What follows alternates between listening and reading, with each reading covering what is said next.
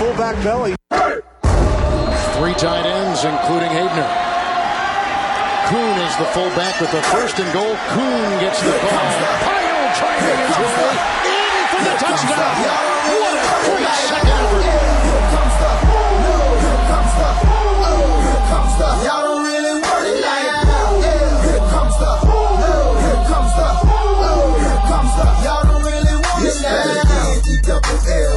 I said so. I keep big bills up in my hood on the dirty like blood. So ain't got no.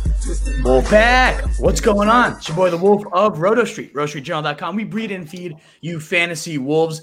Thrilled to welcome on now for the third time, Mr. Graham Barfield of Fantasy Points. You can find him at Graham Barfield. Uh, here, Graham is the director of analytics, the co-host of the amazing Two Bars podcast with Scott Barrett. Uh, before at Fantasy Points, he worked with Rotoworld, Fantasy Labs, and on NFL Network. So obviously, the resume is stacked. I've had him on three times. It's always an absolute pleasure to talk ball with Graham, and I'm thrilled to be able to do it again this year. How's it going, brother? Good man, good. Uh, it's good to get like actual actionable NFL news on the Twitter feed. It's been great, you know, seeing uh, Aaron Rodgers quotes today, seeing CeeDee Lamb highlights yesterday, uh, everything in between, getting all the news. Uh, now we've been missing, man. It's always weird because like June and July, everybody tries to make news out of like every single beat writer report or uh, you know predictions article from beat writer that's not really news. So it's good to actually have like real live tangible things to talk about Right. and adjust from so yeah it's a fun time of year this is always like one of my my favorite times of the year of the nfl schedule for sure Absolutely, and especially this year, like the training camp buzz is finally in the air, the smells there, Yeah. and we, we missed it last year. So to me, it's just like that much sweeter now that it's finally back. Like I don't know if you're feeling the same way, but I'm no that's Oh. definitely it it's definitely so it man because like last year not only did we not have like a normal training camp we didn't have a preseason Right. i think not having a preseason like really uh I don't know, just changed the complexion of what an off season is. And I know people bitch about preseason games, but I love preseason. Like, Oh, yeah. there's there's a lot to learn from those games if you if you know what you're looking for. Absolutely right. And preseason DFS for us Oh. absolute degenerates. Like it's the It's- funnest time of the year. It's the best. It- you know, you can blow a couple hundred dollars and not feel terrible about rostering some fourth string running back in the Vikings. It's awesome. Exactly. Yeah. So many interesting storylines, all that good stuff. Um, oh yeah, it's it's the best. I'm just so happy we're back. Like you're saying, actionable, real football a year after missing buzz season. It's so good to have it back.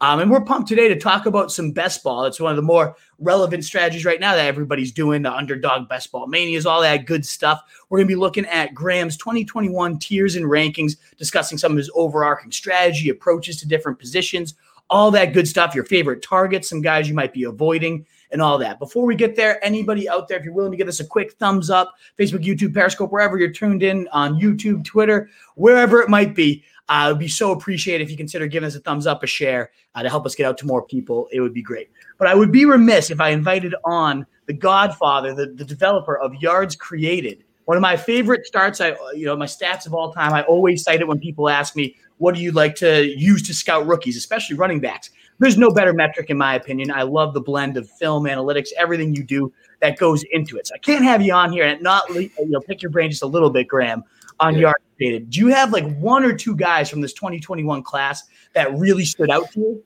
Yeah, you know, I've been saying this since like January that this class was awful and it's just like very top heavy. And the NFL kind of told us that. You know, there's four backs that went, um, you know, day one and day two, and that's not very common. There's usually like on average, I, I went back and looked at this. There's usually like six at minimum, and then like ten at max. Um, it was just a light class, you know, from the Yeah. top to the bottom.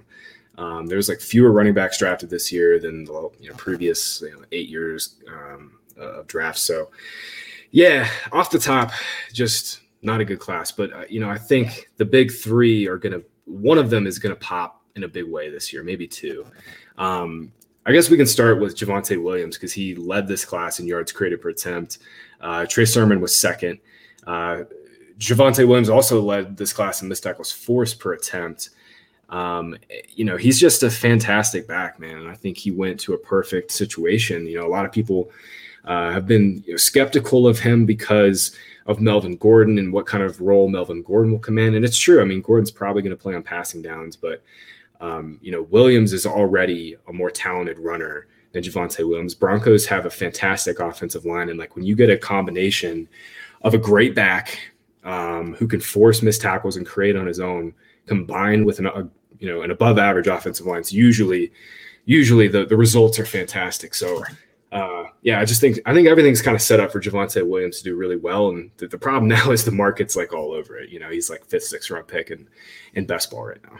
Absolutely. Yeah, I, I love the pick. You know, Pat Shurmur, they can talk committee all they want, but he's a historic bell cow breeder. I know your man Scott Barrett over there always talks about weighted opportunity, and he's always been a big Pat Shurmur truther for how he always, whether it was Steven Jackson, Dalvin, you know, whoever's been in his path, he's always, even, you know, Trent Richardson had monster workloads. Yeah. And if this guy is as good as yards created suggest, as, you know, all the metrics from Pro Football Focus, I think he broke their like record for broken tackles. I'm with you. I think this guy by midseason, and you mentioned Trey Sermon, number two. I mean, could there be a better fit for that zone blocking yeah. team for Kyle Shanahan? Absolutely love that fit right there. Yeah, man. I uh, I went back and actually was when I was writing up the the yards created breakdown for the site. Um, I was just doing some research on Sermon because he transferred, right? He transferred from Oklahoma yeah. to Ohio State. And when he was transferring from Oklahoma to Ohio State, he was watching Shanahan's Niners or his outside zone. I shit you not. He was watching and, and you know uh, analyzing like their outside zone team because there's a lot of parallels between what Ohio State and Ryan Day does and what Sermon, you know, was going into from Oklahoma. So yeah, I mean, he has very uh, deep familiarity already with this outside zone scheme that Shanahan's going to run, and you know, eh, the Niners kind of, I, I, think they kind of felt like last year with all their backs to dying, and they had to make some sort of investment. Yeah. You know, Mostert was not healthy all year; he had an ankle and a knee injury. Um, they had to do something, and I think Sermon right now, I, th- I still think Mostert is probably going to start the year um, as like the one A, but I would not be surprised at all if Sermon ends up being like you know not not necessarily a bell cow. I don't think that's in his range of outcomes, but you know certainly like a, a solid low end RB two flex play by you know midseason. Absolutely, yeah, and and Kyle Shanahan told him, you know, when they gave that that draft phone call, you know, we had to go get you. We, we saw teams coming up and we were nervous. So, so, to put that draft capital in to trade up and go get this guy, the highest draft capital they put into a running back in a long time, I'm all I'm all about it. I, I think it's going to be a, a, beastly fit, as you said. It might take a little while to get there, but mm-hmm. when you mm-hmm. look at their playoff schedule, isn't it something like Houston and the Bengals and the Titans yeah. and like the Falcons all in a four week span? Like it's gorgeous. It's really soft. it's yeah. really yeah, it's really soft. The Niners have a pretty soft schedule in general this year, so they got they got pretty lucky after a brutal year last year with all their injuries. Exactly. Um, and we were talking about that with Pete Overs, I think, a couple days ago about uh, winning these big best ball tournaments. We're going to talk about best ball in a second you got to kind of look ahead at those playoff schedules if you really want to take down these large field ones where weeks 15, 16, 17 really matter. So a guy like Sermon, Lance, all that, those 49ers could make uh, massive gains because of it. So keep your eyes peeled on Javonte Williams, Trey Sermon, the two leaders of this class in yards created. I could go all day with yards created, a whole other show potentially uh, with you. But I know one other piece of content before we get into the best balls that you've been crushing over there at Fantasy Points. And everybody out there, if you haven't checked out fantasypoints.com, it is truly my favorite site. The first subscription I get every single year. I always do the DFS package. I know you were telling me before we got on the optimizers even going to be that much beastlier this year. I can't wait. Like it's you guys won me a ton of money in DFS last year, so it was a no brainer. The first subscription I hit. Uh, but one of the, the, new pieces of content I've been seeing you guys churn out is your ADP risers and fallers, uh, mm-hmm. but weekly every you know or so. So who are some guys in July that you've seen either rise or fall significantly? And you kind of agree with the market changes on them? Yeah, so you know the first one, um, I guess we can touch on is Pitts. Um, you know, back before Julio got traded, the you know the hype on him was already crazy. You know, he was he was already going like the sixth, seventh round in a lot of like NFFC leagues, and like the fifth round on underdog, uh, the underdog tournament. Um, now Julio's gone, and everybody's lost their minds. You know, he's now fifth round pick, like solid, going ahead of Mark Andrews and T.J. Hockenson. Uh, if you play on FFPC, he's like 28 to 32 overall pick range.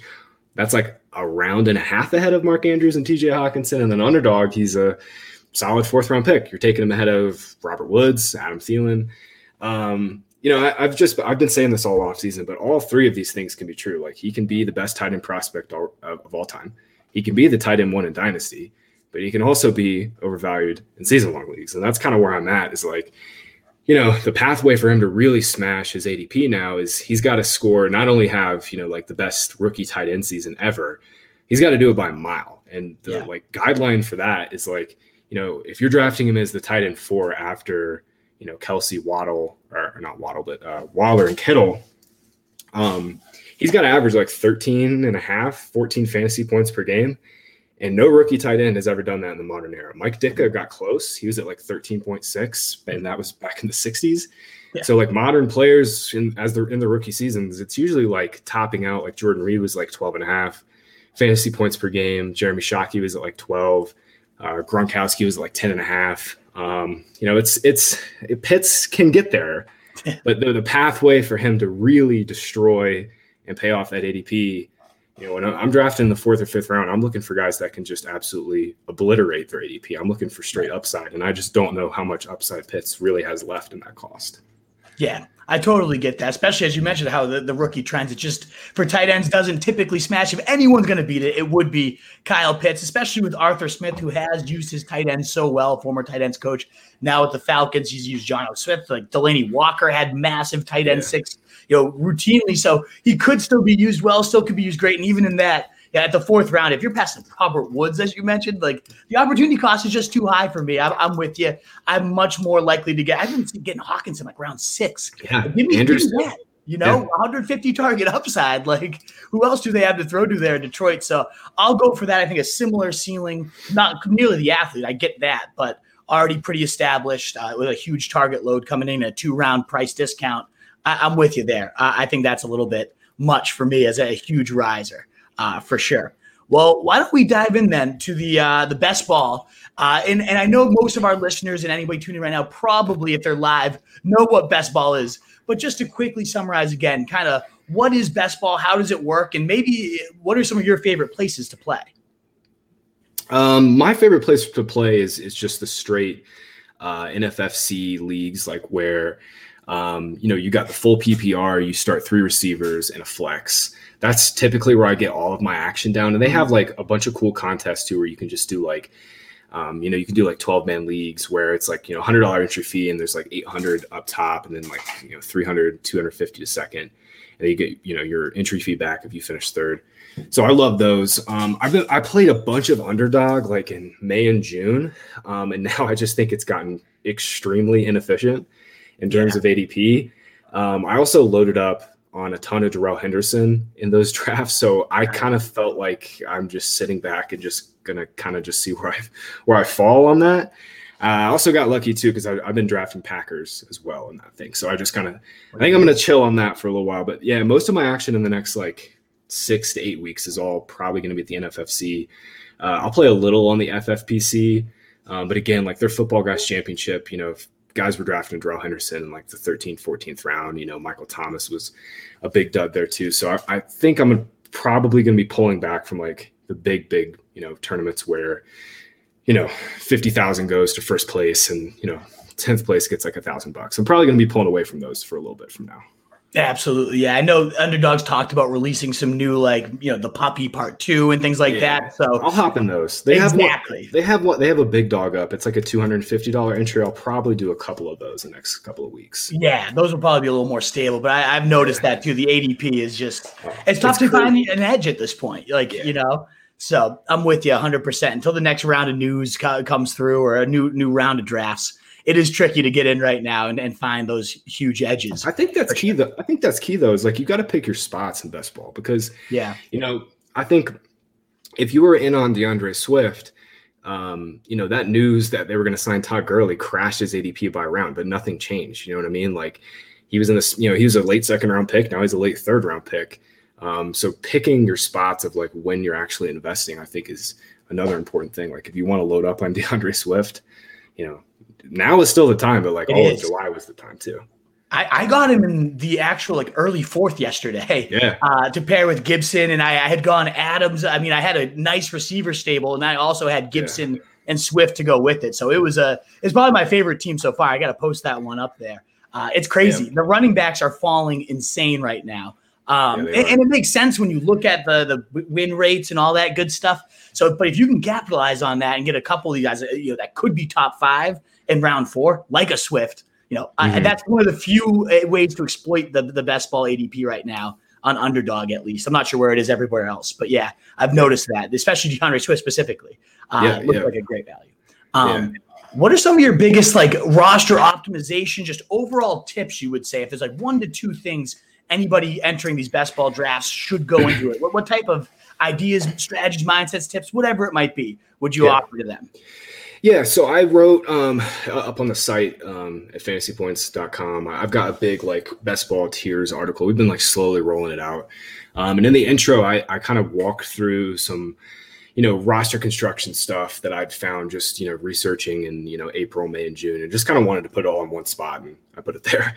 But uh, I had been, uh, RotoViz has a fantastic like best ball roster construction explorer that like I, am not a big fan of like player win rates. Like it's interesting to me that Travis Kelce had like a 23% win rate last year. Alvin Kamara had like 24%. That's interesting. But you know, that's kind of obvious too. That's intuitive. Um, right. a lot of the player win rate data is extremely noisy. So I like to look into is structural uh, win, win rates. You know, where and when to take players, how many players to take at a certain position.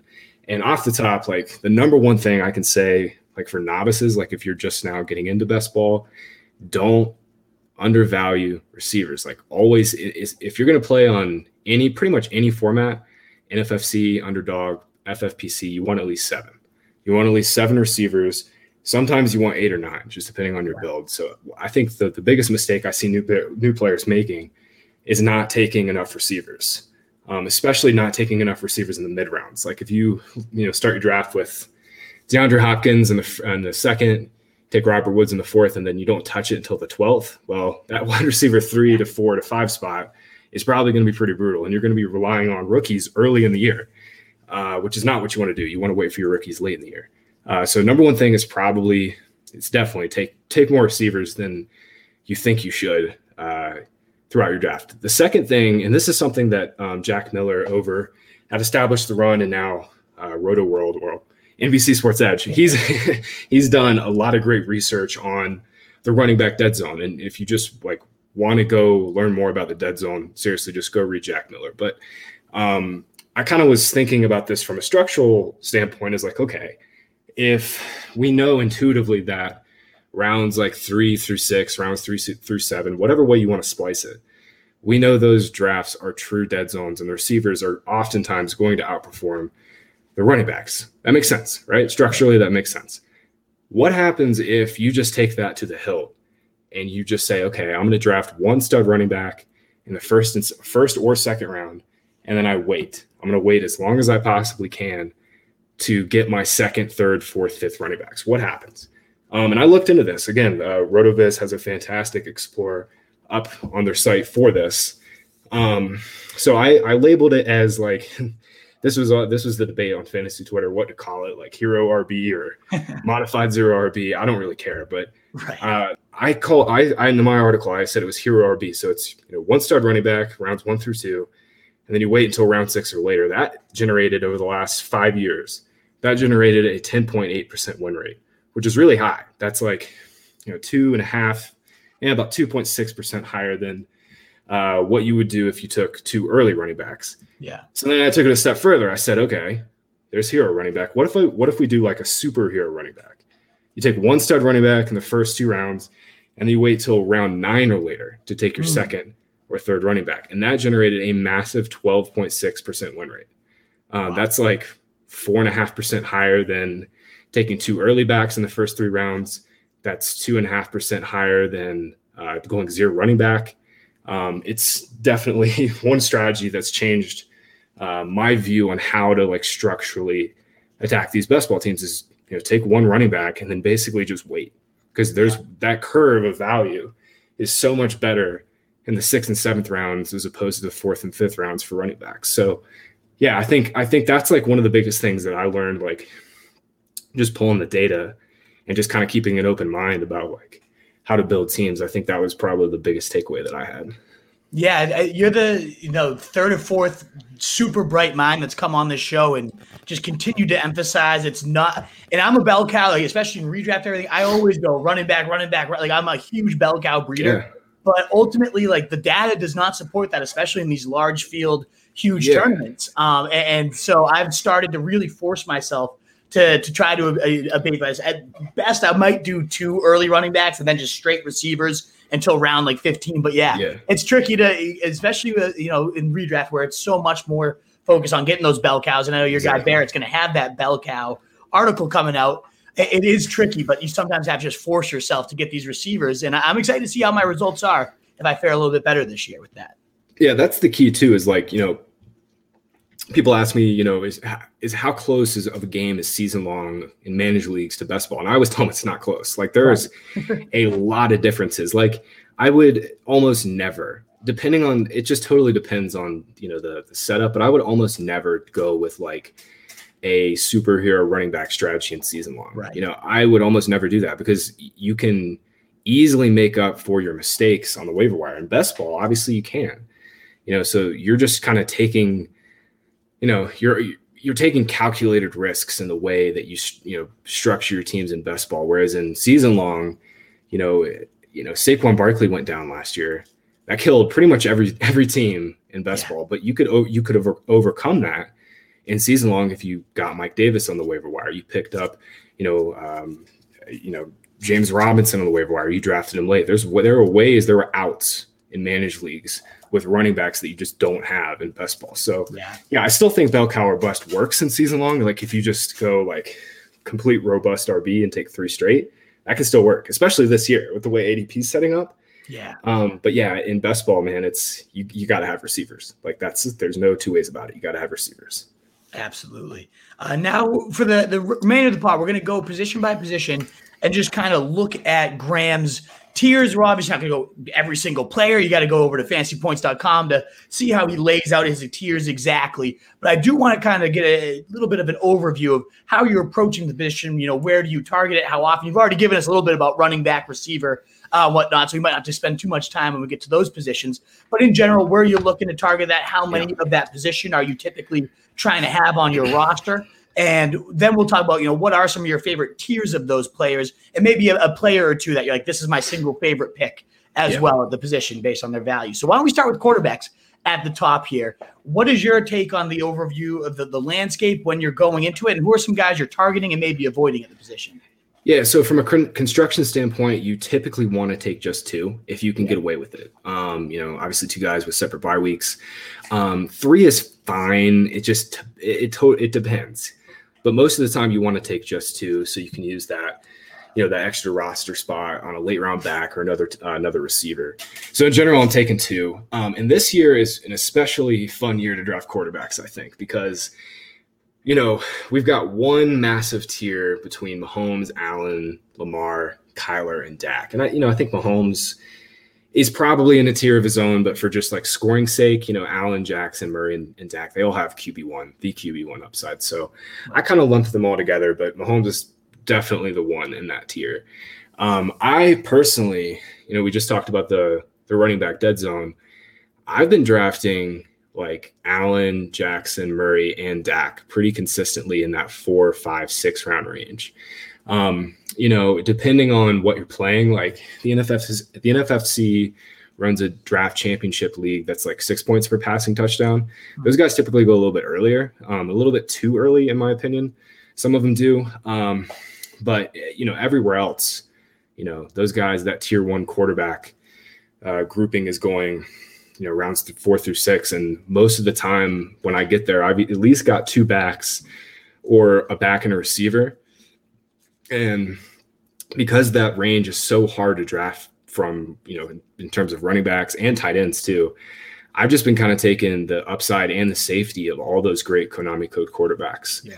um, so that's kind of been my first strategy and then if i miss on those guys man it's it's russell wilson like I freaking love Russell Wilson this year. That's that's kind of my second guy. Nice, nice, yeah. I and it. I've always been a wait on quarterback guy, but then and even in DFS, you know, pay low at quarterback and load up everywhere else. But last year, it just uh, you look at all the millie making winning lineups, and almost every single one of them paid up at quarterback. It was one of the six you just mentioned. Yep. It's just a different changing of the guard with these dual threats that are chucking all Yeah. over the yard and your rules are favoring offenses, and maybe it will be a different year because COVID defenses were behind all that stuff. I get that argument too, but I think I think points are here to stay. I think the quarterbacks that are putting up these crazy stats are probably going to do the same. So I, am with you. I've actually been going you know, round five or six if a, a Murray mm-hmm. or a Dak falls there. It's a, you already have a few receivers, a nice running back there. Get that locked in 25, 30 points, and that way you don't have to worry about getting two at the onesie position. So yeah, yeah. I like that approach a lot. Yeah, I have a I have an article coming out probably closer to the season about just that, like just how paying up in quarterback and DFS is like I think that's going to be the biggest new thing in the next you know couple of seasons that we're to have to keep our eye on. Like you mentioned, you know the millimeter. It wasn't just the milli makers. I mean, it was like the single entry contest yeah. too, where it was like you know higher buy-ins. A lot of those a lot of those winning lineups, a lot of those guys were were paying up at quarterback, and the data parses that out too. I'm I'm excited to to, to release that article, but yeah fifth round Lamar Jackson, man, that's just like that's what dreams are made of this year. Because that range sucks. That range is horrible because you're missing out on like Thielen, Lockett. Um, it's just it's just tier change at receiver. It's a big tier drop off at running back. Tight end is Andrews and Hockenson. I'm fine with those guys there, but man, I just I think the safety and the upside of like Lamar and Dak and Kyler in that range is just so sick. Exactly, and, and the other nice thing about going quarterback early too is all the research suggests how important stacking is in best ball. And if you have your guy early, yeah. whether it's you stacked like a, one of the earlier receivers you already yeah. had, or you know who you have to start targeting with your later round flyers, it, it, just makes that game plan a little bit clearer for you too. Absolutely, which I which I always like. The one guy I've, I find whether I go early or not, I've almost always getting Ryan Fitzpatrick at the end of all my drafts. Okay. Is like the perfect way to balance out like the bye weeks and whatnot. I just love the upside he brings um, at his price. I know he doesn't have the Konami and the rookie QBs as well. If I go early and I can still sneak a, a Fields or a Lance in there, um, I'm liking those values as late guys. Uh, but yeah, Lance, you're not a big fan of that. no, no. I just every time I hear Lance, it's just like my ears perk up. That's my guy this year. Lance okay. Is, yeah. yeah, Lance is my guy. I, I like Fitz too. Um, but if I'm having to choose between, you know, Fields or Lance, I'm just going to go with the guy who runs, and that's, oh, that's kind of what I've been thinking. That's, right. that's what I've been thinking. Yeah, Fitzpatrick goes like four or five rounds after yeah. those guys. So, yeah, uh, sure. but yeah, no, if I can get one of those two, especially as we mentioned that schedule for the Niners, yeah. I wouldn't be shocked at all. If there's a lot of Niners and stacks uh, with Niners in that championship sure. winning lineup for sure. Uh, we'll, we'll move on uh, over the running backs then. Uh, and you already kind of hinted at it. You you've been going big into the the hero or really the superhero running back. You take one early and you kind of load up on receivers after that. Um, is there guys that one like you're really hoping to get early? Obviously, Christian McCaffrey, like we get that. But is there other guys if you're waiting the second round or so? Like yeah. who are a couple of your biggest hero running backs you're most exposed to, and then who are some guys you're rounding out your roster with if you're taking that approach. Yeah, so I, I drafted a bunch of Aaron Jones in the second round. Oh, um, oh, yeah. Just wow. buying that dip, man. I, you know, I just, I never, I, I won't say I never thought that Rodgers wasn't coming back, but it's just like what was most likely to happen. Yeah, was Rodgers coming back, and then you just get a massive discount on, you know, a player that's been eighty percent of Alvin Kamara. So um, yeah, Aaron Jones is still my guy. I don't think people are going to adjust too much. I think Adams will probably be the guy they adjust more to. Um, Jones has always been a little undervalued. I think uh, he was a mid second round pick last year. I think he'll probably end up in like the late second or early second this year uh, when the Rodgers news finally like settles. But yeah, Aaron Jones has been one of my guys. Um, I wanted to be way more on an Ekeler, but man, his the hype is just nutty on him. I mean, he's he's going seven, eight, nine overall now. Um, a lot of the times when I'm in that pick range, I'm going with Kelce, Adams, or Hill. Um, yeah. So Ekeler, I kind of I kind of thought he would be a second round pick, which has been unfortunate. Um, then from there, like if I go receiver receiver, I have a lot of teams where I've gone like Adams, Ridley, or Hill, Ridley. Um, I love J.K. Dobbins in the third. Um, I think he's probably the safest of that group just because of like the way the Ravens have designed their offense. I mean, you know, if he's Mark Ingram from 2019 and we get 240 carries, 1,200 yards, and 12 touchdowns, yeah, that third, you know, he's probably not going to like absolutely smash at ADP, but he's definitely safer than like Swift or Carson um, in that range. So I, I, do like Dobbins. And then late, it's been tough because I, I love Darrell Henderson. Um, so now I kind of feel like I'm missing a limb in like the 12th round because he's like an auto pick for me. Um, I, I like Latavius a little. Um, it's really just kind of like a shotgun approach in that range. Um, I, I, like Latavius. I think Jamaal Williams sets up well. His ADP really hasn't changed too much.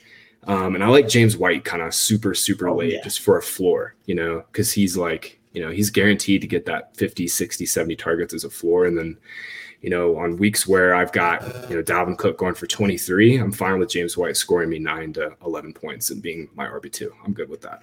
I, every single name you brought up would be ones that I would want to highlight too, I, especially Aaron Jones these days. Like, yeah. I think you were getting him around too. I mean, this was the running back two and five. Now, no Jamaal Williams, who was absorbing. He didn't get a ton of like targets, but he was running routes like crazy. So I was just talking to Scott about this. We literally just talked about this yesterday. I'm like, dude, Jamaal Williams, the his loss is like so undervalued because right. Williams, like you mentioned, he didn't get a lot of targets, but he played a bunch. Exactly. all that's going to go to Jones because AJ Dillon's like a complete zero in the passing game hundred percent. You got to imagine an Aaron Jones route run is significantly more value than a Jamaal Williams. Right. Yeah, he might have just been a decoy, a space take up, or in that sense. But I think Aaron Jones could do a ton of damage if that just spikes even a little bit. So I, I love the, the, the dip you were getting there, and, he, I, would rather have him than Ekeler. So if you're getting him in round two after getting a, a, Kelce and an Adams, that might not last too much longer. But those teams are going to be scary. Whatever you were con- constructing early on. Love that one. James White late. I mean, with Mac Jones potentially starting right from the start. He's getting first team reps already, they're saying in Patriots yeah. camp. Uh, the buzz around here in New England right now is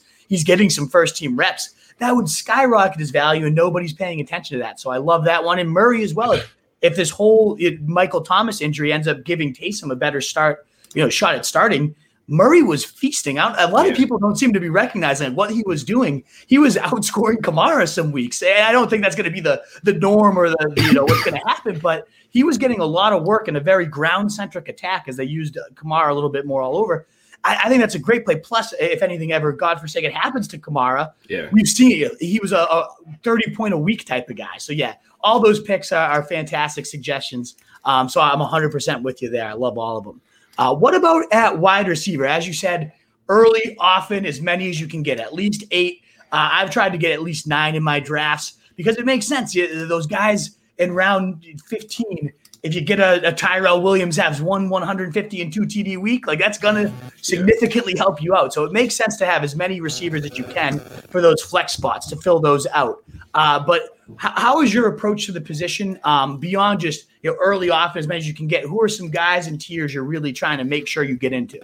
Yeah, it's really that third round, and it kind of, it kind of feels like the same thing as last year, where I was super heavy into the third, fourth round uh, receivers last year. It's kind of the same thing this year. It's just a, a great setup with um, pretty much everybody in that range, man. I, I yeah. like uh, pretty much all of them except for um, again, I, I feel like an ass, but like I really wasn't that in on Michael Thomas. Like I liked him from like the way, you know, a cost perspective, but I had like Keenan and, and Allen Robinson higher. So I, I got lucky there too. But um, yeah, man, I think fourth round Thielen is just stealing. Like yeah. I, I still can't believe he's a fourth round pick. Like in May, he was like a fifth, and now he's adjusted a little bit more, and he's kind of come back into that like Mike Evans and Godwin range. Um, but yeah, Thielen Thielen's been a big big target of mine in, in that, you know, fourth round, you know, really any time in the fourth round, early fourth, mid and late. Yeah, I've seen him even fall into the fifth at times. I got him yesterday, uh, early fifth. That that one team is it's insane. I got to post it. I think you'll be a big fan of that one. Uh, that that I got. I couldn't believe it. I was sitting at the beach with a buddy. I'm like, yeah, let's do a draft, win a million today. And we are just the draft was unfolding. Like, holy shit, we made, this is going to be the million. I, I was pumped about that one. So yeah, I love Thielen. I'm loving McLaurin. I got pretty lucky too in the sense that the Allen Robinson MT was kind of the decision for a lot of these, and I was going Allen Robinson every single time. What he's been doing throughout his career with complete garbage hurling to him, uh, if the floor is that, and and Fields could unlock a new ceiling, I, I don't think a lot enough people are talking about how much of a, a, potential he has as the wide receiver one, like the wide receiver one. Now that Rodgers is back and Adams is in, it's probably going to be that guy again, especially if this is the last dance for those two together. You know they're going to be chasing stats, but I really could see, you know, Fields. The, the big critique on him was he locked onto his number one too much. Good news for Allen Robinson if, that, if that's really the case, and I know a lot of people disprove that, but still, all, all gravy for Allen Robinson there. So I love him in round three. What about when you're kind of taking those big stabs late? Is there any high upside guys that, whether it's mid to late guys, that, that you really are finding yourself exposed to a, an underdog or wherever? Yeah. yeah. Um, I, honestly, it's been a lot of the rookies. Uh, I, I got mm-hmm. in on Elijah Moore before the rocket ship took off. So yeah. uh, got in on that when he was, you know, consistently like going in the 12th, 13th round. I love Rondale Moore too. The Moore brothers have kind of been like my two yeah. guys, um, especially on Kyler teams. Just an easy stack.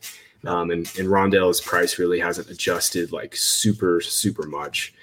Um, outside of that, man, I think I think once you get past like the guys that go in like the 10th round, where that's like the end of like, you know, Mike Williams, Waddle, and Pittman. I think it's just like a big, long, flat tier. I kind of like T.Y. Hilton. It's gross. It's super gross, but, uh, you know, Philip Rivers' arm was shot last year. And if we know anything about Carson Wentz, it's that he loves to be aggressive and throw into tight windows. Um, I think the reason why Ty came, started to kind of pop at the end of last year is because they opened up that offense a bit more. Um, and I think with Wentz, um, I think I think Hilton will probably end up being not like his runaway number one target, but I think Hilton offers like a nice, um, nice value. I won't say Hilton's going to be a league winner by any stretch, but I think he's a solid value as like a wide receiver four or five right now.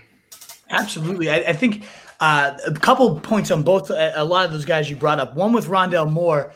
Uh, I talked about this with Pete on Monday in terms of looking at the playoff schedule, like obviously stacking is important, but also game stacking down the stretch. The Cowboys get the the Cardinals in like that that last championship week, and again, you have to make the championship to actually have that matter. But if you do, let's say you get Zeke early, like you want a Kyler and Rondale stack, and even if you don't get Kyler, like try to get that guy late because that game could just go berserk. Just you know, DFS how important game stacking was. Right. Do that with your your best ball potentially too, uh, but also. um hundred percent. So he's targeting those game stacks late. And then, uh, oh, who's the last person you just brought up? I wanted to make sure to touch on him. T. T.Y. Hilton. Yeah. Yeah. So the, the, the, Colts have a ridiculously easy schedule for those last four weeks as well. Um, and one of those things with the Colts is they're, they're nobody wants them. They're all so cheap other than Jonathan Taylor but they're projected for, I believe, the fourth highest like weekly implied total by yep. Vegas. So you know, I don't necessarily love them on paper either, but you got it. Vegas knows what they're talking about. They, they consistently get it right. Yep. So that's got to be factored in. And so, so who am I going after? Well, why not the receiver who, for more often than not, is 1K, going deep, blowing up more often, and now has that deep arm.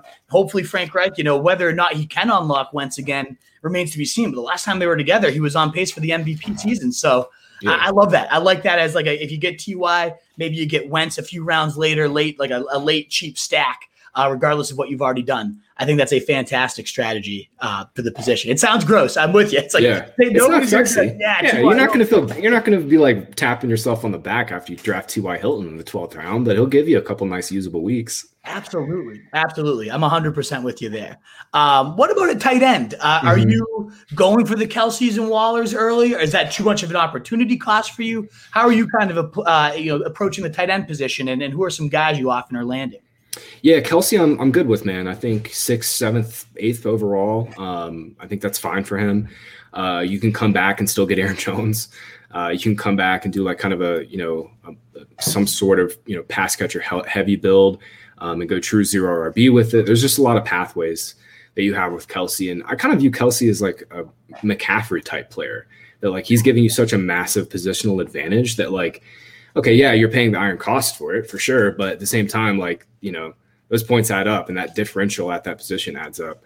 Um, so yeah, I'm in on Kelce. I love Waller. Uh, I I think my not I think my biggest mistake by by far last year was being out on Waller. Like I had only a couple teams with him in the fifth, sixth round, um, and I just completely overestimated uh, the additions of like Ruggs. I thought Ruggs would get more targets. Edwards obviously got hurt. Bryan Edwards got hurt. Um, they needed Nelson Agholor badly, but at the end of the day, like Waller, man, we have two years now where he's been like clear cut 25, 28% target share. I see no reason for that to change. Nope. um, and I'm kind of treating Waller in that like late second, like I was treating Kelce as a late second last year. Um, mm-hmm. I loved Kelce in the late second. Um, that kind of actually made up for my terrible call on Waller. But um, yeah, Waller, I'm in on. Um, Kittle, Kittle's one of those guys where I'm like, I'm not going to go out of my way to like overdraft him like I would Waller.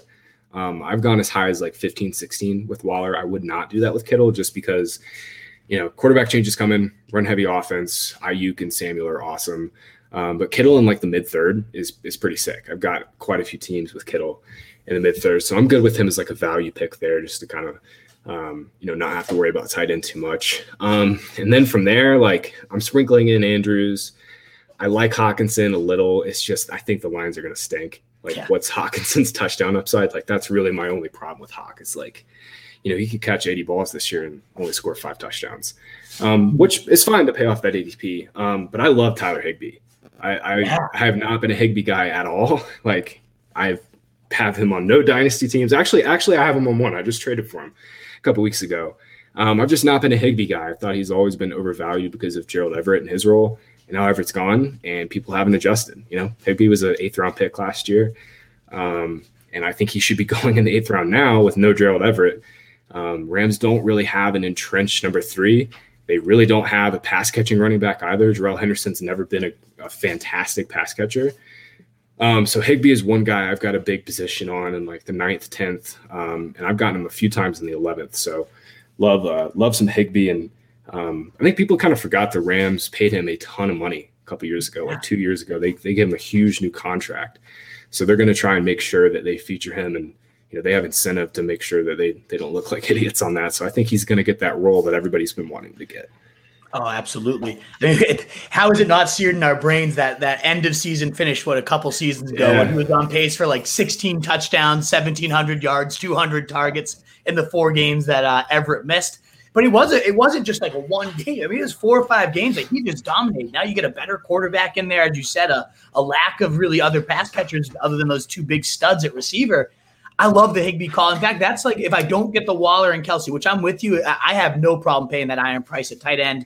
It makes it so much nicer at a onesie position. Yeah. Like, no, I'm getting 20 points a week from this guy. I don't have to think about it anymore. Uh, but if I do miss out, I've most often found myself getting like a Higbee or, or, that eight to nine round range. Higbee, Logan Thomas, I like a lot in that in that area. That's where I find myself most often dipping because I think by then there's been a huge drop off at running back. It's truly nobody I want until like round 15 at that point yeah. at running back. Very few receivers like Elijah Moore might still be lingering, but it's crazy. As you said, it's crazy that he was like round 14 not, not too yeah, long ago. And now he's round nine if you really want to get more. I miss it. I miss point. I miss those cheap Elijah oh, Moores. it was so nice for, for, those few few weeks we had it. Uh, I like that eight to nine range. It's really not a whole lot I'm liking. You can still get the upside QBs of Trey Lance and Fields a couple yeah. rounds later. There's no QBs I'm really looking at in eight to nine. Like that, that's a good spot to get your tight end. I think Higbee is a great name. Him or Logan Thomas, I've been landing uh, a ton in recent best balls.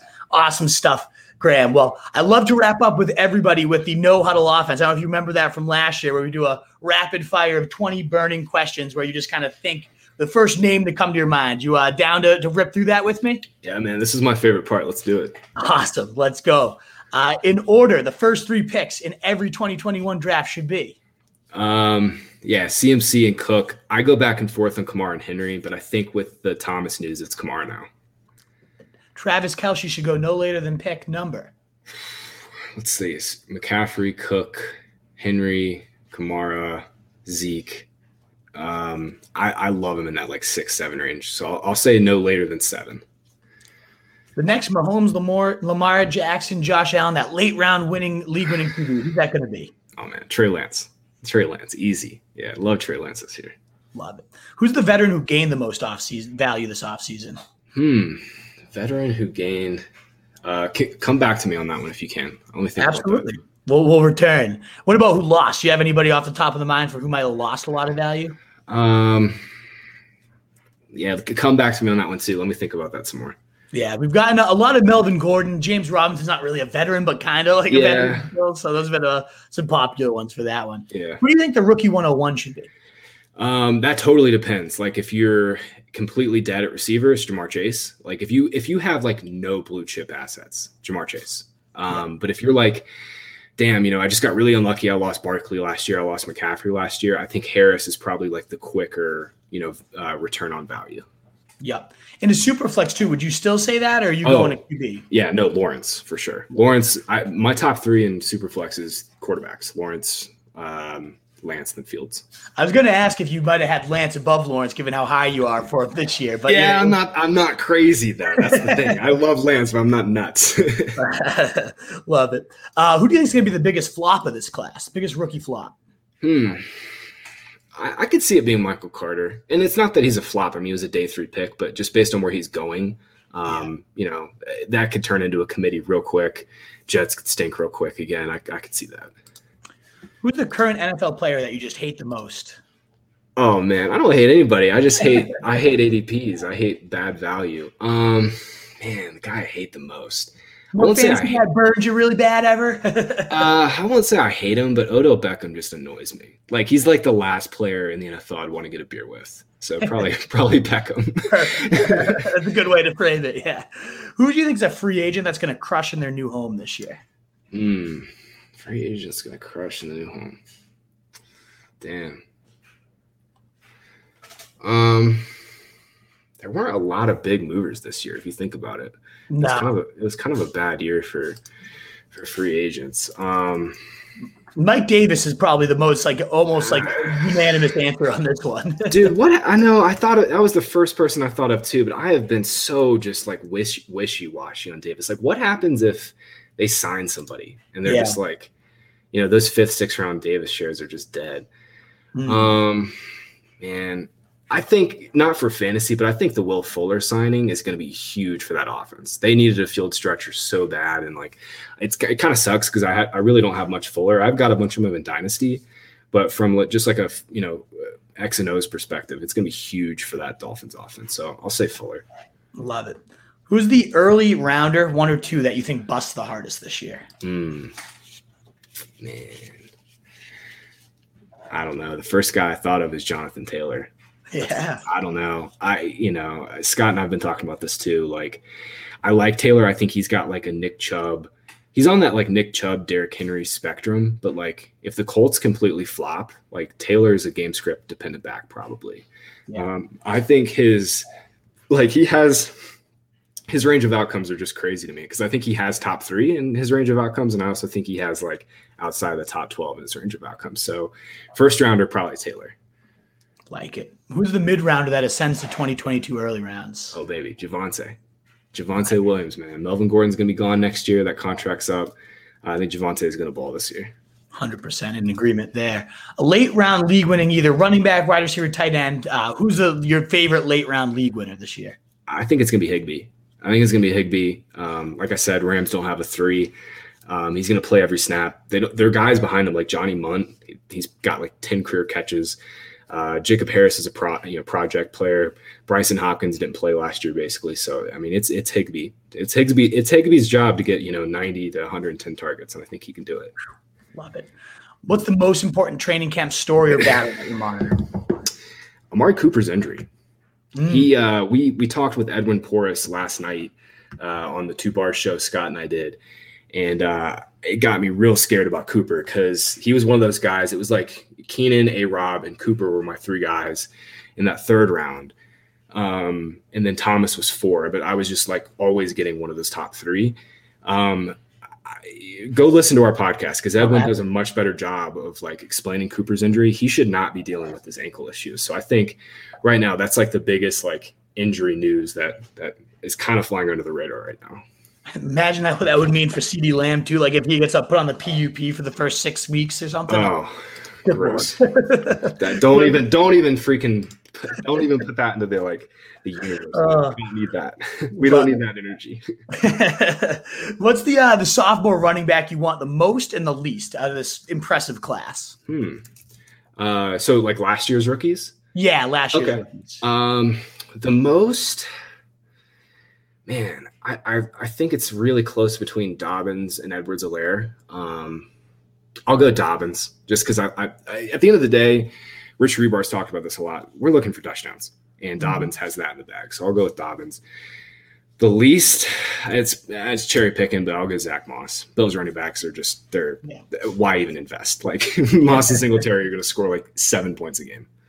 Absolutely. The next question was: Do you think Rodgers leaves? We all know that that is not the case.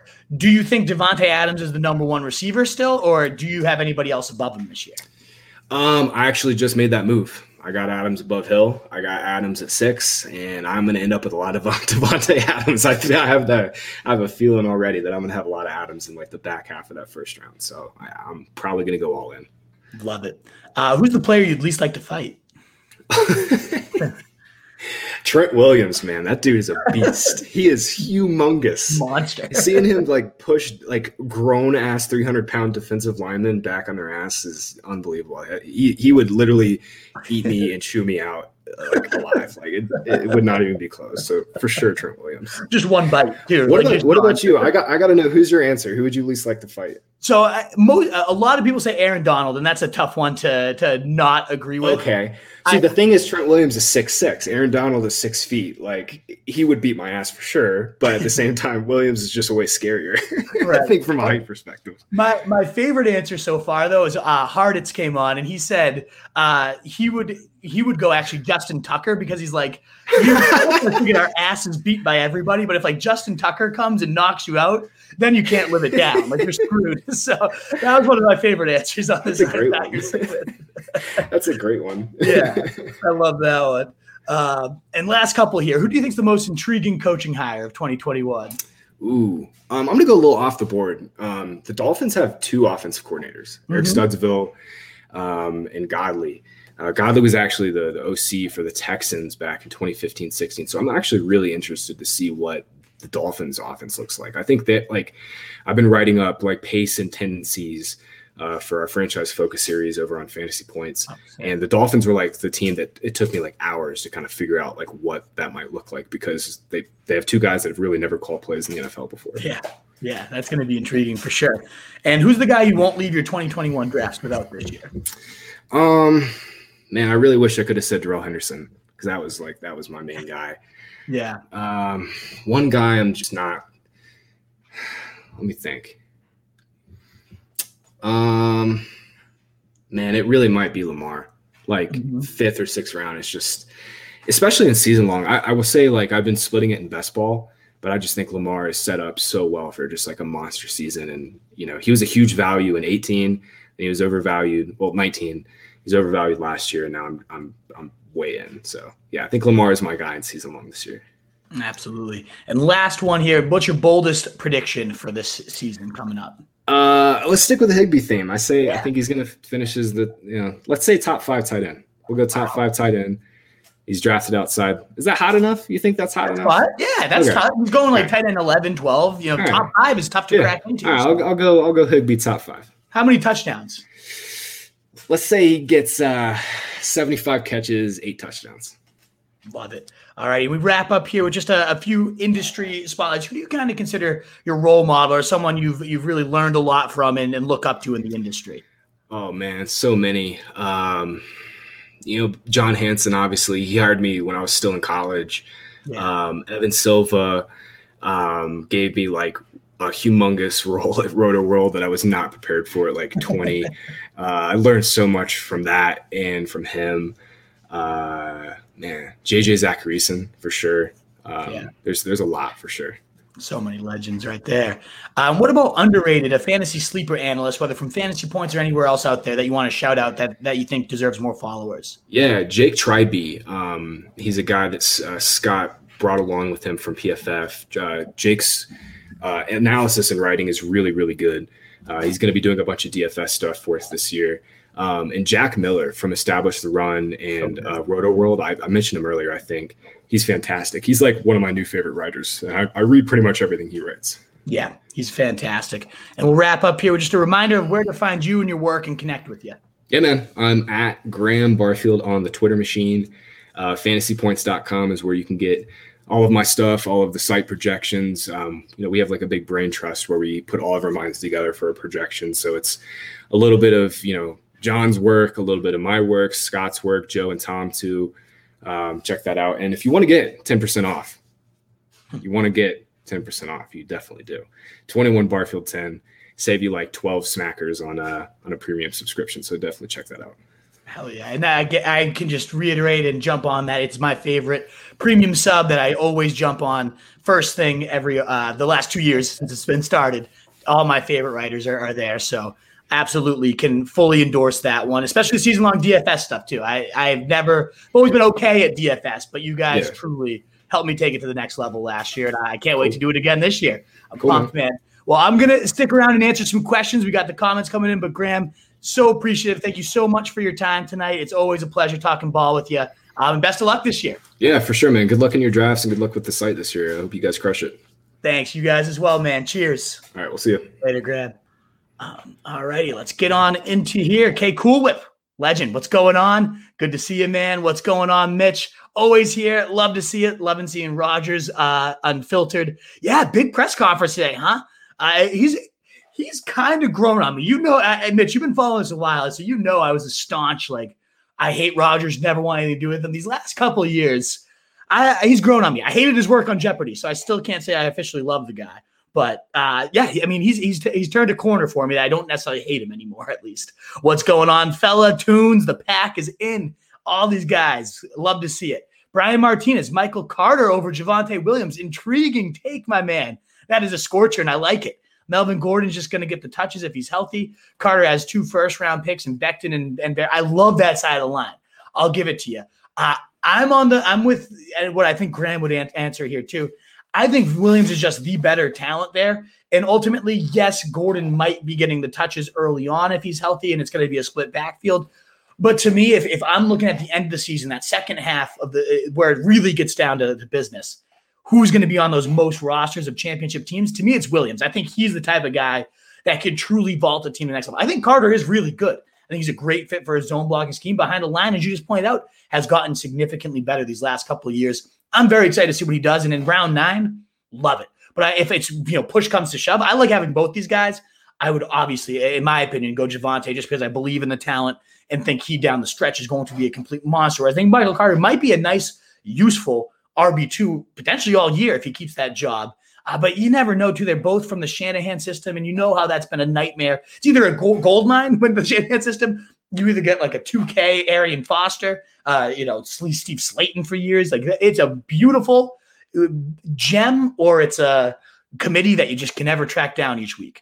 I do think Carter's going to be on the better side of that, but I'm with it. Tevin Coleman, the only guy blocking him. I agree. I will say though, I also really, really like late drafts, 20 round plus drafts. Ty Johnson's getting mixed into the, the, the start and running back mix in this competition. He has always looked good when he's gotten the opportunity. I'm not saying Ty Johnson's this monster, right? But anytime he's gotten touches, he's put up yards. I mean, 20 carries in that one game last year, had over 100 yards. Like, I like what I see from Ty Johnson. So don't discredit what he could do either yet, Brian. Um, Jets offseason. So I, am with you too. Getting rid of Gase, and I love the zone block scheme they get in there. So I like. I'm with you. I don't want to sit here and say I don't like Carter. I love him. I, I have. He's probably my third highest exposed running back on best ball right now. Um, I love his ninth round price. I think it's going to skyrocket now that we're getting reports that he's running as the 1A. Love it. Love it. So I'm with you there. Who was the big three? oh, Dookie, what's going on, man? Good to see you. Uh, I'm thinking big three. Are you talking what position? Tight end, quarterback? Uh, you'll have to get back to me about uh, what, what if you're still there, Bruce. I'm not sure exactly what you're referring to from that point of it. Football. yes, Colin. Pumped to see football back on. Yeah, Charlie Preble, what's going on, man? Always talking to the DMs. Good to see you, man. I'm glad you're able to tune in here. Um, maybe a Lancer Fields breaks out second half. Absolutely. I'm with you there. Um, I, th- I, think both of those guys, I, I, like them both. I personally prefer Fields just I think he's a little bit better of a passer, face tougher competition. But Lance, he ran a 4 4 2. Fields is actually faster than Lance. I think a lot of people don't recognize that because Lance was such a, a rushing threat in college they're both going to be studs. And, Lance's stretch run schedule is, I want to keep reiterating how good that 49er stretch run schedule is because that's going to win people titles. I, I, think both of them could be league winners uh, as soon as they take over. Greg, what's up, man? the, the Wolf is teeing off. Sponge the, the goddamn fellas. It's fire. You're the man. Thank you so much for your kind words. You're the, the, the guys are the, the ones that keep me fueled and fired up to, to do this every day as we do it. You guys are the best. Thomas would have been great if he didn't have an injury I agree. I love the price on Michael Thomas um, in the mid third there, but I was more often getting Allen Robinson just because I, I, thought he was even more egregiously mispriced. Uh, and, and, I love the, the upside he has with Fields. So I, I was going more so uh, him. But if you're still there, Bruce, let me know what you meant by the big three. I want to make sure I get your question there too. Thoughts on Miskin, uh, Mixon asks Brandon Haas. How polarizing can you be, right? Like everything is in his corner to blow up this year. Bernard's gone. When Bernard has been out, he's averaged, I think it's like 50. His snap share goes from like 50, 60% to like 75%. The receiving work obviously skyrockets. Uh, there's no competition for volume. The talent when he's healthy, you can't question. The guy is one of the premier backs in the league, and he can do it all. He's going to handle that receiving work. And the coach has already said we don't want him off the field. If we, he's only going to come off if he wants to come off. So you're looking at like a 65, 70, maybe even 75% snap player of high talent in an offense that I think is going to really take off this year. You had Ja'Marr Chase, uh, you, you know, to go with Tee Higgins and Tyler Boyd. That's probably the best trio of receivers in the NFL if Chase takes off like I think he does. If Burrow's as real as I think he is, I think both are very real. I think Burrow could sneaky lead the league in passing this year, uh, which only helps keep those boxes lighter for Joe Mixon. So everything is there. There's no reason to not really like him. Besides, like the line is a little concerning, and the injury risk, and just like the FU factor. Every year, it, he's had a pretty good setup for multiple years, and he just like at the end of the year, he's like 12th in points per game, 10th in points per game. But really, if you owned him, you kind of knew it was like, fuck you, Joe, for five weeks, like useless, and then blew up for a couple and made his padded his stats a little bit. So I'm on the fence. I typically don't land him, Brandon, because he's going the same range as like Antonio Gibson. Give me Gibson. He's going the same range as Aaron Jones. Give me Jones. There's there's guys I'm always going to take above Mixon at his same price point. So I'm not going to end up with him. That could bite me in the ass because he has as good of a narrative as anybody to finish top five.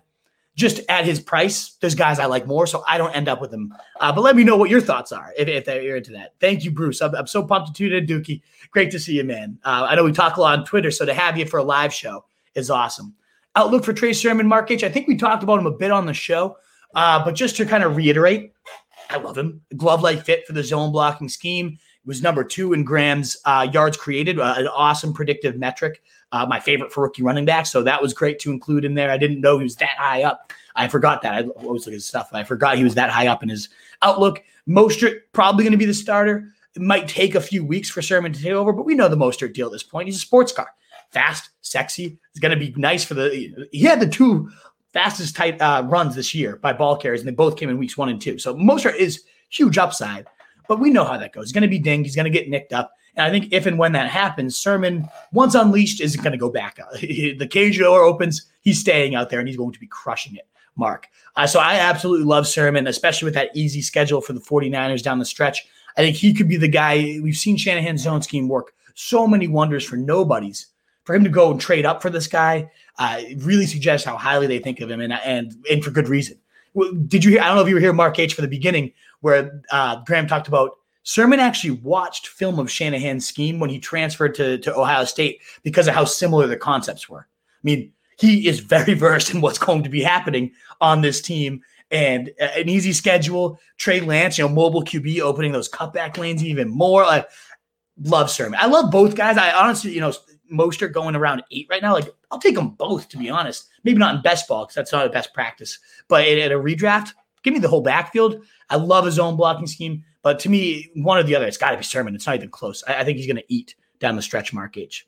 Keeper, Aaron Jones in the fourth or Lamar Jackson seventh. Ooh, spicy. I'm partial to bell cows unless this is a super flex. If it is a super flex, uh, then that would be a different case.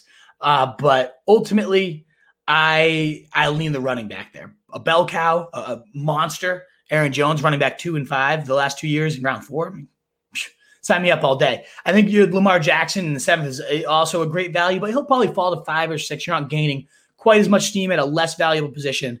You can get a guy like Herbert there, or something of that nature. So, so give me Aaron Jones there at those prices. Um, what is Jake's Twitter handle? Uh, I don't know. I, I, meant to ask him when he was raving about him, Bruce.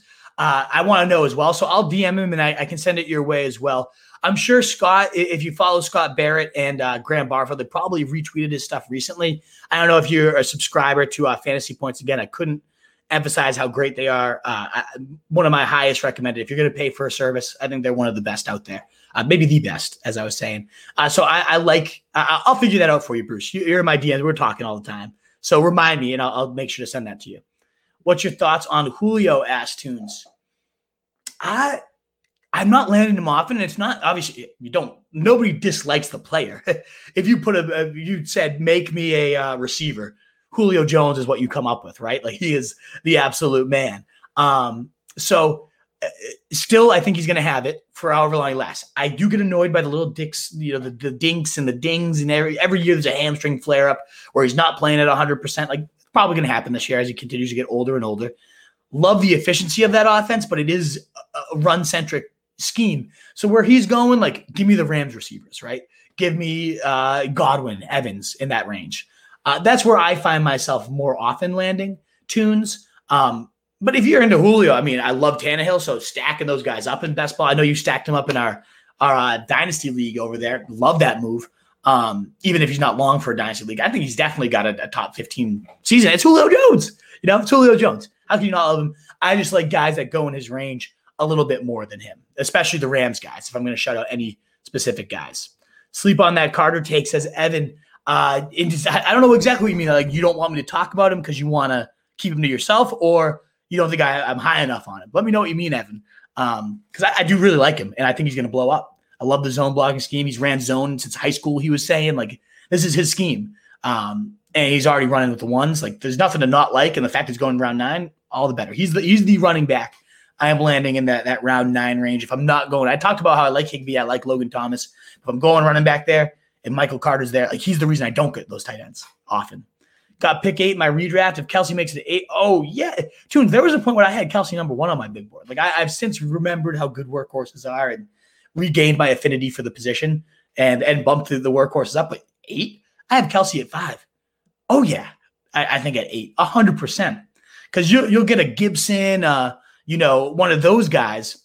Um, I uh, I, I'm with you there. Like I, I absolutely love Kelce. You, at that range, you are getting the single biggest edge in fantasy, and you can still get yourself a bell cow. So yeah, if he falls to you at eight, eh, don't even think twice. The only other guy I have the tunes. We're gonna be in a similar spot. So we're I know we're talking about getting beers and uh, other activities go in the summer. Um, I have the seventh overall pick. So me and you got to get together, do some drafts, uh, kind of game plan because I love picking your brain too. You're, you're a smart fantasy mind. Uh, so let's get let's get drafting together. The only guy I'm also considering there at seven eight range. I'm hoping it's Kelce myself. Uh, I also love Davante Adams though. Now this, this, narrative with Rodgers and whatnot, I think just it, what he did last year shouldn't be repeatable, and I think it will be, which is nuts. Mohammed, what's up, man? Great, you've been tuning into a bunch of these. It's so appreciated to, for you guys that come come to the broadcast. I try to post them early so you guys know. Today I was a little bit behind schedule. I had a few buddies returning home from different things. So my apologies if you you came late because I didn't give you the schedule ahead of time. Um, but I love seeing you to all these and your comments on all the, the YouTube videos. It's so appreciated, all you guys. And, and on that note, anybody catching the reap stream or out there wants to hit that thumbs up button to help us get out to more people, share it out to people. It is so appreciated. So thank you uh, there. But would you rather have it there ADP Woods or DJ Moore? Oh, it's Woods for me. It's not even close. I am granted a lot lower on DJ Moore than most people out there. Um, I actually have him below Brandon Aiyuk in round five. So that tells you all you need to know about my thoughts on Moore. It's not because I don't like the player. Uh, and, I, and, I, don't mean this is a hedge for everybody. He's so explosive. He's great after the catch. He's a good deep threat. He can do it all. But why didn't they use him more last year? Like, why is Robbie Anderson out targeting him? Why isn't he the slot receiver when he's so good after the catch that Donald would pepper? If that happens, if we find out that he's moving to the slot and he's going to get peppered more, mm, I might have to rechange my, my stance because Donald loves his slot. But they have not really moved him around, not been very creative with him. Like Curtis Samuel saw more work. I, I give me Woods, who's been rock steady the last few years, ever since you know um, Sean McVay got there. Now you give him the best quarterback he's probably ever played with. I I was shocked in my projections. I, I got to release these. I don't know what I'm doing with them. I, I did my projections and I never really released them. I was stunned at how high the Rams receivers came out. Both of them finished in my top 12 in projections. Woods was like wide receiver seven. So I'm all in on Woods, and uh, I'm pretty low on Moore. Considered, uh, you know, very high on Woods, pretty low on Moore. So that one's a no brainer to me. Um, but I love Woods, Mohammed. I absolutely love him. How high would you draft MT knowing his injury?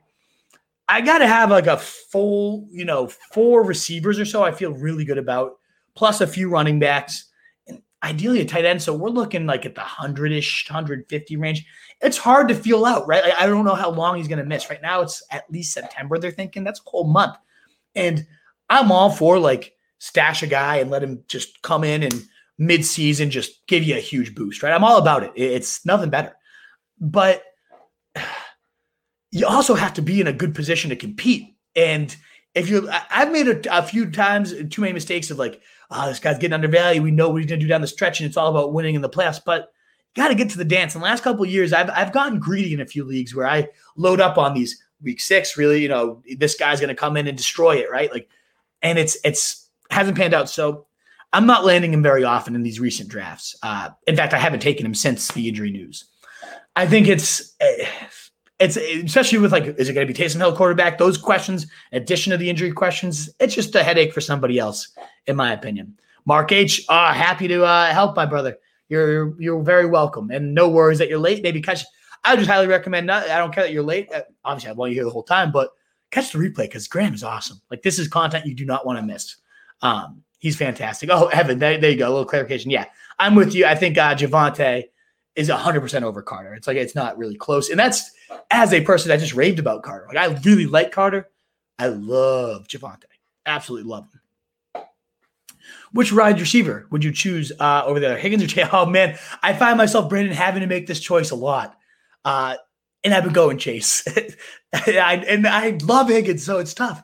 But look at what Chase did with Jermar Jefferson. Uh, you know, just broke the rookie receiving record. Chase outscored him in every single facet when they were together on the same college team with the same college quarterback throwing in the rock. Like uh, to me, that's just a, a it's just going to line up. I think Chase is that elite. I think there's going to be no learning curve. It's just going to be alpha, alpha, alpha right from the start. And I think Higgins is going to be not very far behind. That's why I'm very high. I think I said it earlier on Burrow. I think Burrow could lead the league in passing, and his touchdowns were so low last year. Guy like Chase is going to really help that out. The one worry, of course, is the offensive line, right? Like is Burrow going to stay upright? But as long as he does, those guys are going to go, uh, you know, ballistic. I really don't mind at all going Chase Higgins in a best ball, like four or five, late four, early five, to, to get both those guys, and then getting Burrow late. Like that's a amazing double stack, in my opinion. I think both. It, it's not like Chase is going to dominate and take away from Higgins. I think Chase is going to dominate, and Higgins is going to be really good too. And if Higgins outscored him, like Higgins is the safer play. We've seen it. We know he's good, and all the reports are he's more explosive right now. I mean, you know, you're getting very good already, and if he's taking his game to another level, like maybe he will be better than Chase. So you've got a nice floor with a good ceiling. Like, so if you want to go that route, go for it. But to me, Chase's ceiling is I walk in day one, I'm putting up 1510. it wouldn't blow blow my mind by any means. Like I'm going him all over the place. Muhammad, man, you love the videos and, and lives. I greatly appreciate that. And let us know.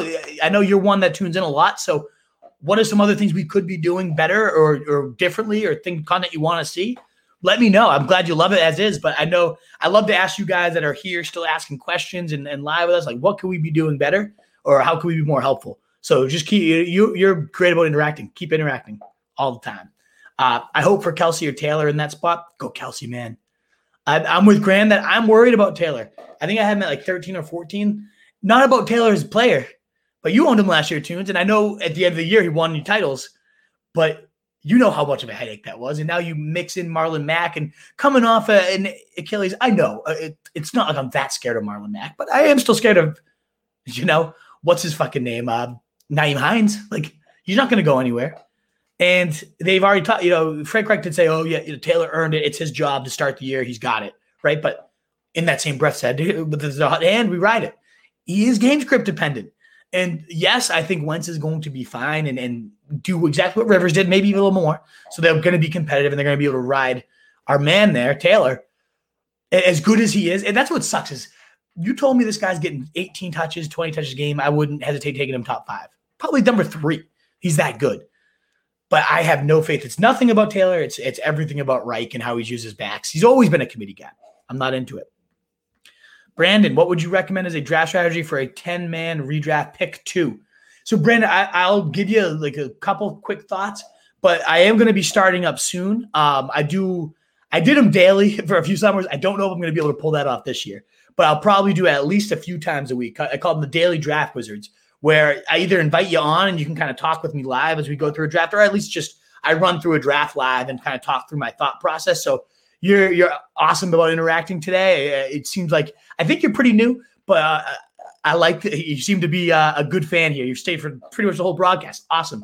more than happy to do a draft from the two spot and kind of show you exactly who I would take. We know Draft Wizard isn't, you know, the GOAT. Like it's not going to be 100% representative, but I, will give you my thoughts. I think you got to go running back early. Uh, if it's PPR, you're going Cook. If it's standard, you're going Henry, half PPR. Your choice between them, I, I kind of lean Henry, and I know not, not a lot of people will agree with me there, but give me the tank. Give me the 20 touchdown upside.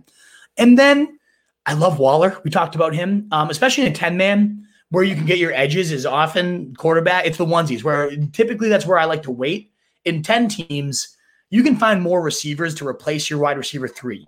You can find oftentimes a flex running back or RB2 on the waiver wire in 10 team leagues. You can't find a Waller, you can't find a Kelce. So I think you have to be looking at that Waller. And those, those are the one or two leagues where I would actually make sure I get a nice quarterback early. Uh, whether that's Mahomes in round three, probably a little rich in my blood. There's still really, really elite receivers. I'd probably go running back, Waller, receiver. You know, whoever that might be, AJ Brown, if that's you know a, Allen Robinson, whoever that might be for you there. Um, and then kind of keep going from there. Lock in an elite guy in those top three, and then play the value game. You know, is D'Andre Swift falling to me in round four? Chris Carson made his way there. Uh, what receivers? Ja'Marr Chase, get those guys. Brandon Aiyuk, round five, six. Like those, I love the sophomore class for running backs and for receivers. Um, loading up on those guys in the mid round, just shooting for upside, right? Because you're going to have replaceable options on the waiver wire. You don't need anything about floor. Go for the ceiling watch my episode with Scott Barrett if you want some, some ceiling chasing like philosophy, but also players to go after as well. Uh, that was from last week. Awesome show. Got the Rodgers, Adams, Tonyan stack. Whew. Michael Schneider. That is a beautiful stack, uh, by all means. Um, how well do you think they do over the full season? I mean, you want to look at like last year should be the outlier, right? Rodgers chucked 48 touchdowns at a hyper efficient pace. But then there's the narrative of the, this last dance thing, right? This is actually his last season, and it might be Adams' last season there. There's a very realistic possibility that he's just going for t- records, going for as many stats as he can put up. I mean, you saw it last year when they got to the goal line, like it was, it's it's irreplaceable, right? But they would just throw it to Adams like three times. It was like he was their goal line back, and it wouldn't would never fail. He would almost always convert it. I don't see why they go away from that. You know, I, I'm 100% into that. So I, I love this. Tonyan's the one that's like, does he regress? I mean, there's probably no way he scores. What he had like 13 touchdowns last year. I don't see him doing that, but I still think he's a great value where he's going, especially right now. So I think you should be pumped to have that stack in Dynasty. And there isn't like the book isn't fully written on Tonyan yet. Like he's still pretty young. He works out with Kittle in the offseason, athletic freak. Like, could he get better? Maybe. Could he be like a true number two? Maybe.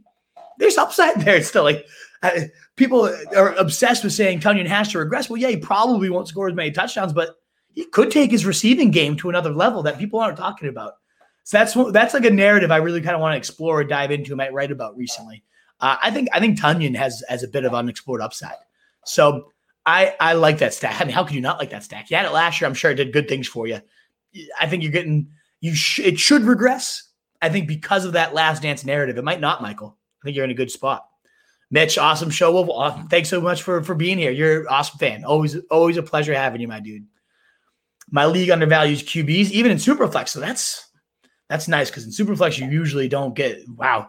Russ Herbert, Stafford, Wilson, insane. How are you on a rebuild with these guys? How long should I make these fools starve? So who should I look to move off? I wouldn't be opposed to moving any of those guys. I mean, obviously the the most valuable in my mind for a a dynasty is, is Herbert. Like I, I think he's just going to be a stud. Russ is, is not far off there.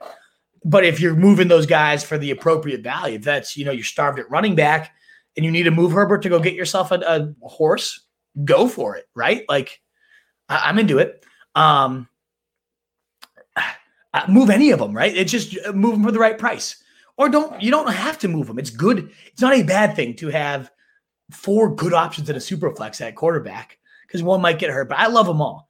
Just make sure you don't you don't force it, especially in dynasty. I had this conversation with Michael Liu on Monday. It was he was like, "Why didn't you get a fourth quarterback? You know, you you want guys in dynasty that are just going to accrue and accrue value, and quarterbacks over the long haul and, in dynasty leagues and super flexes especially, they tend to accrue a lot of value. So, if I'm moving one of these guys, it's probably Stafford because of the, you know, you can probably get a good haul for him, and his value's about for, he'll have a great year year. I think Stafford, just like Burrow, another good threat to lead the league in passing.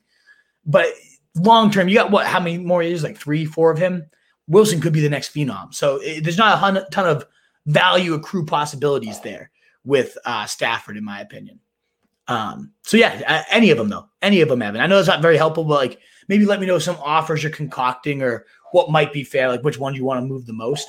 But obviously, you know, Russ and Herbert, you're looking for a, a high end cornerstone type of guy at receiver, at running back. The other two, you're looking for like a quality. For a Stafford, you're probably looking for a quality two, third option at running back or receiver. And Wilson, you know, I, I don't think you're gonna get fair value for Wilson, uh, so I, I wouldn't move him. Glad I found this channel very helpful. Glad to hear it, Brandon. I'm glad. I'm glad we're helpful. I'm glad you're here. Glad you're interacting. We'll, we go live quite often, so find us as much as you can. Like I said, I'd love to do a draft for you uh, your two spot to show you how I uh, really unfold it. Um, but yeah, I'm glad you're here, man. It's great to have good people. And if there's anybody you're not competing with, and I, will shout this out to you, not just you, Brandon, but anybody out there. It's tough because that's the one thing that sucks with fantasy and growing is like if you find us, a lot of people like to keep us their secret weapon. If there's people you're not competing with, or you're like in a work league of people that you you know not that much much concerned about, do us a favor, pass it forward, and and give us you know always give us the thumbs up, shares, all that stuff. Just like the free easy ways to help us out word of mouth means a lot. So I'm really happy to have you. And if you're willing to, to share the word with a couple people, it'd, be, it'd mean the world to us. Um, Tonyan owners are happy to see the Jeopardy host show up at camp. Yeah, absolutely, Evan. Uh, one, get him off of fucking Jeopardy because he was horrible there. Uh, but two, yes, for his value, Tonyan Tonyan would be borderline useless without Rodgers there. And now he goes to a potential top seven, top eight guy. Michael, Green Bay stack. Yes, I agree with you 100. percent I would get some good value and trade off before this. In yes, that's a that's an interesting point um, there, Evan. Uh, I'm with you. So like yeah, like I this is going to be the the highest their value is ever going to be. Maybe wait until they're just absolutely murdering it this year and see how your roster is going. Like you never want to turn them away and like cost yourself the shot the title this year because they're going to be commonly owned, I think, in, in title situations. It depends on the rest of your, your roster. If you've got a nice win now team, ride it out. But if you're in a rebuild, then maybe you do consider moving them because their value is going to be very peak this year. Which one would you choose for Brandon? Um, AJ Brown, DK, or Allen Robinson? I like DK there. Uh, I actually have, I think, Allen Robinson projected for higher stats, but like DK is just a specimen. Like, how do you go away from that? I would rank them DK, Robinson, AJ Brown. I'm a little bit lower on AJ Brown than most. Um, and that's not low in terms of player again. Like I, I want to reiterate that. I just a run heavy offense with Julio Jones next year. How much volume are you gonna get? I was I was all ready for AJ Brown like 200 target season till Julio got there. Um, I don't think you can go wrong with any of those three. But I think any one of them is going to give you good weekly wide receiver one numbers uh, to, to pair with whoever you go at two, the top there. I actually got that stack this offseason, traded Watson away to get those three. Oh, you got a haul for Watson. Like, who knows what his future is? And of course, once he's back, like he's going to be a top top weekly guy. But you get a first, a second in those three players. You, I, I mean, that must have been a lot of like, is Rodgers going to retire? You bought that discount. You took, you rolled those dice, and man, that's going to pay out for you, Michael. Well done. Well done. Uh, you want that secret weapon? Can I at least wait to ch- share after? Of course. Yeah, no pressure to share me by any means, guys. Like, I, I obviously it's appreciated. I want to grow and continue to get the channel more people. But at the end of the day, you guys are the ones here interacting and asking questions. I want you to win your titles before anybody else. So if I can help you do that, and it, it's you know at the cost of me not having another follower, you're the first one here. So sweet, you're interacting, you're asking the questions. By all means, no no pressure to share. I don't mean it to, to obviously have any pressure, uh, but it is appreciated if you guys consider it. All righty, guys. Well, thank you so much. Awesome questions throughout. Awesome interaction. Uh, we got some great shows lined up next week. We're starting to line up some beat writers as well to get inside training camps for you guys. We're going to call it on the fantasy beat. So we got some exciting stuff lined up. And as I was saying with Graham uh, before the show, maybe some profiles, our own little, we got some development projects in the works too. So we're still in our baby stages. I'm pumped that you guys are here this early on. Uh, continue to help us grow. You guys are so appreciated. You can find all the stuff at rotostreetjournal.com. We breed and feed fancy wolves, the fantasy fullback dive. If you like podcasts, our, all our episodes will be available in audio format. And me personally at Roto Street Wolf on Twitter. DMs are always open. Hit me up. Let me know you're around. Um, all that good stuff. Would love uh, love to interact with all you guys so that you can find all our stuff. And we have an app too. It's, it's new. It's not as good as we want it to be, but you know, help help support us there. Download the app too. Um, well, in a world, oh, we got one question. Know, fine, Brendan. Last one. I'll let you sneak it in. Better running back of the season, half PPR. Robinson or Travis Etienne? It's got to be Etienne. I'm going for the upside there. Robinson could be the grinder, could score a bit of touchdowns on the ground, but give me the guy that they want to be that like Percy Harvin, Curtis Samuel, move them all over the place. The upside is astronomical. I mean, you got a guy like James Robinson who did what he did last year, crushed it. Love him, love the player. And the team goes and invests a first round pick and a, a running back. That tells you all you really need to know, right? Follow the team's draft capital, go with the guy they wanted. They new regime had their guy in mind for this position, and that was Travis Etienne. Robinson could still be good. Etienne could be a monster, a season winner. So that's where I go. Um, alrighty, guys. Thanks again so much. In a world full of fancy sheep, be the wolf.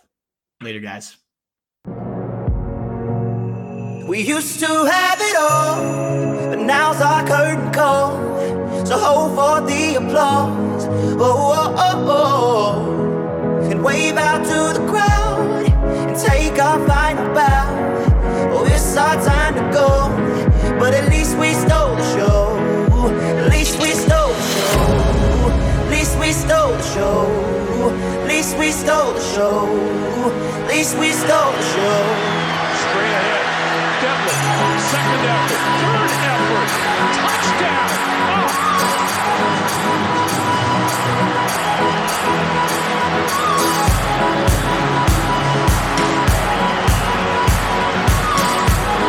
That's pretty awesome. That's old-fashioned football right there, folks.